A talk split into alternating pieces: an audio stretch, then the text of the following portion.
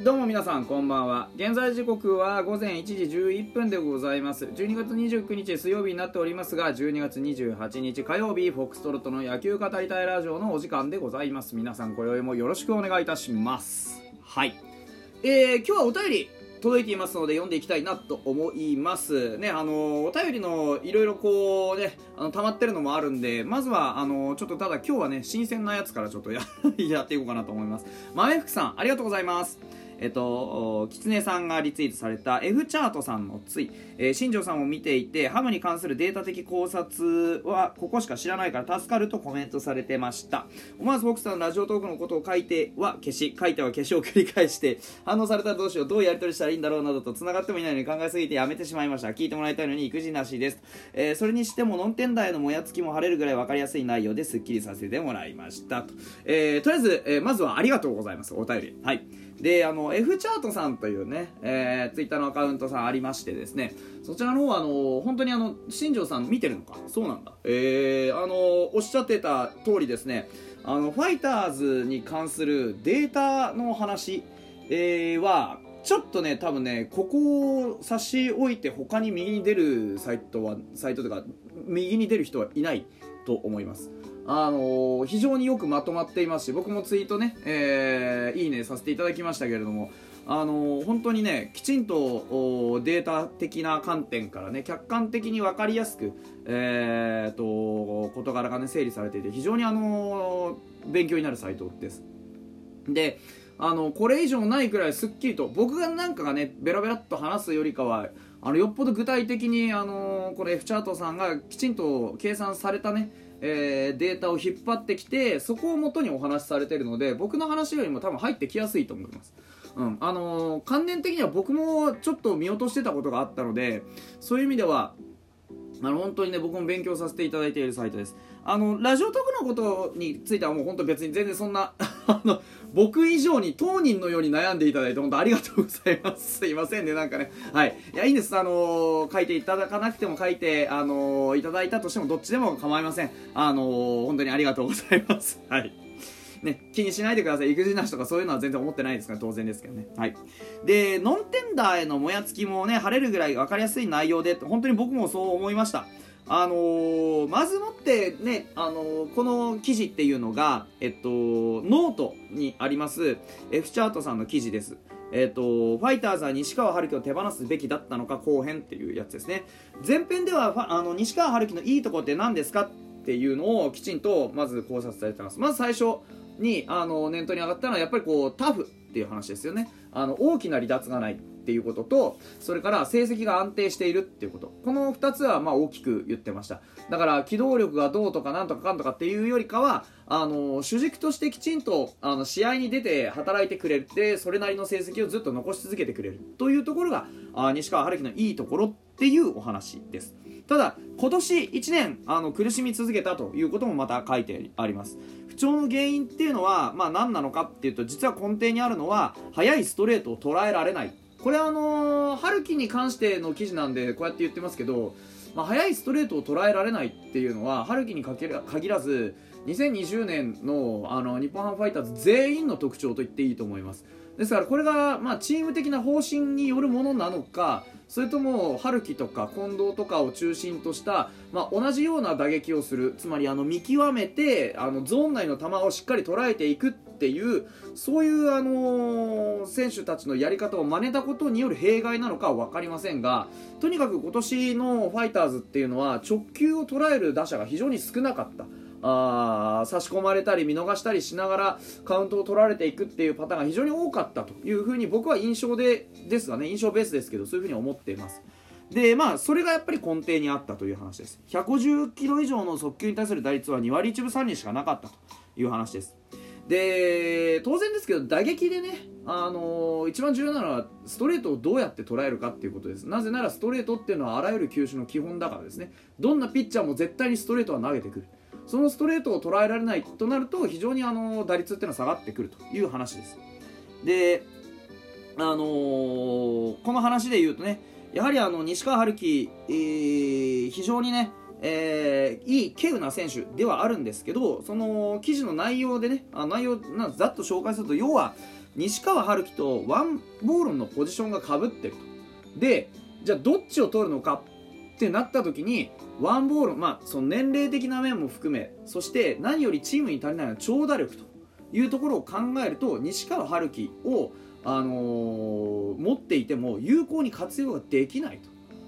ワンボーロンをどうしても使いワンボーロンを使いたいというよりかはワンボーロンの持っている長打力を切り捨てられないということがあるということですね。でもう一つは西川春樹がセンターから落ちてレフトで安定したことによってあのー、まあ外野の枠というのが、まあ、うまくそのフィットしなくなってきたっていうのも言ってましたよね。レフトというポジションに置くレギュラーの選手としてはやや物足りない、ね、選手としての伸びしろもそこまで大きくはない。で外野特にレフトとファースト DH っていうのは打力の高い外国人選手を引っ張ってきやすいポジションでもあると。いうことを考えるとそこに対する西川春樹のプライオリティ優先度っていうのが下がってきてしまっていると。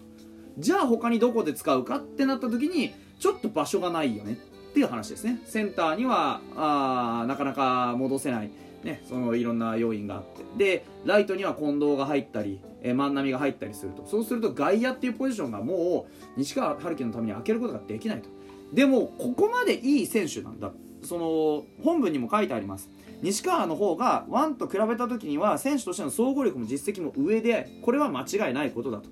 ただ西川春樹のバリューを生かせる土壌がファイターズにはなくなってしまったと。まあ、ポイントゲッターがいないっていうことも書いてありましたね。まあ、そんなようなことが書いてあって非常に分かりやすい記事でしたという話です。で、まあ、何を話したいかっていうと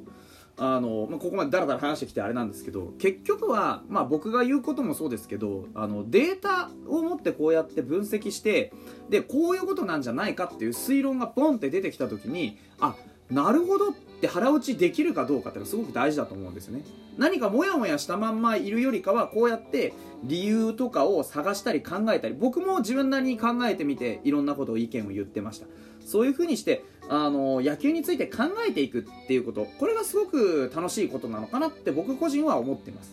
だからあのー、ぜひね、えー、皆さんにはそういう楽しみ方っていうのを見つけてほしいなと思ってます。で僕のラジオね、えー、フォクストロットの野球語りたいラジオですけどこれはあのー、そういうね、えー、ことの一助になればと思ってやっています。ですからぜひねその皆さんの思っていることのプラスの肉付けなのかそれともあの逆にねあのいやフォックストロットはこうやって言ってるけど実はこうなんじゃないのかって考えてみたりとかいろんな風に使えると思うんですよね。で新庄さんもそのねデータ的に見れるサイトってここら辺しかないよねっておっしゃってるってことはやっぱりまだファイターズ界隈で、あのー、こういう風にね F チャ F チャートさんみたいに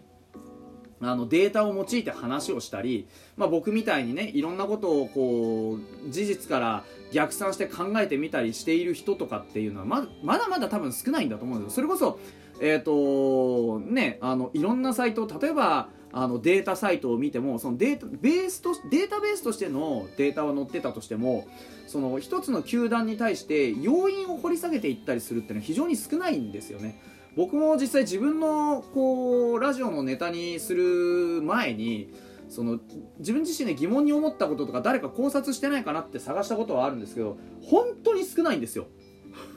本当に少ない。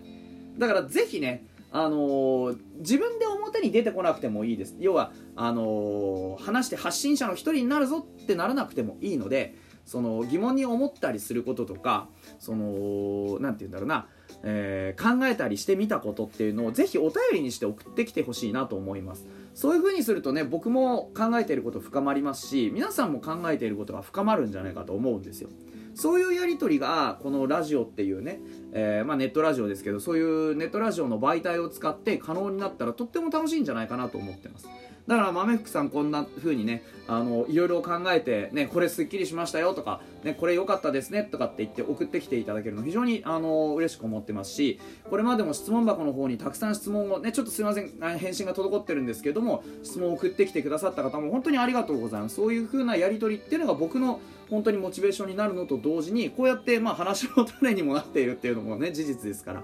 だと思うんですよ。で明日以降そういう、あのーお話をねえーお話というかそのお便りをねきちんと、あのー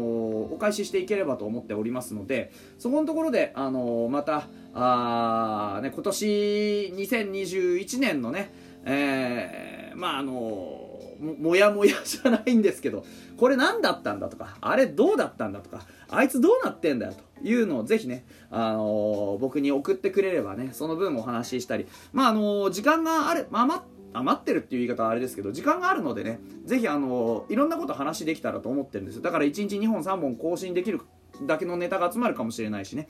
うん、なのでぜひあのー教えてください。皆さんがどういうふうに考えてるかとかね。特にこの今年ねなんでこうこんなに負けたんだとかね。そういうことに関しては僕も一定の答えというか一定の考えを持っているので。で、ね、ファイターズの来季に対するいろんな考え方とかもあるでしょうよ。で、えービッグボス新庄選手に対するね新庄監督だ。監督に対するねいろんなこともあると思うんですよ。僕は別に新庄監督嫌いとかそういうこと全くないんですけどただあのものすごく心配はしてるという話です。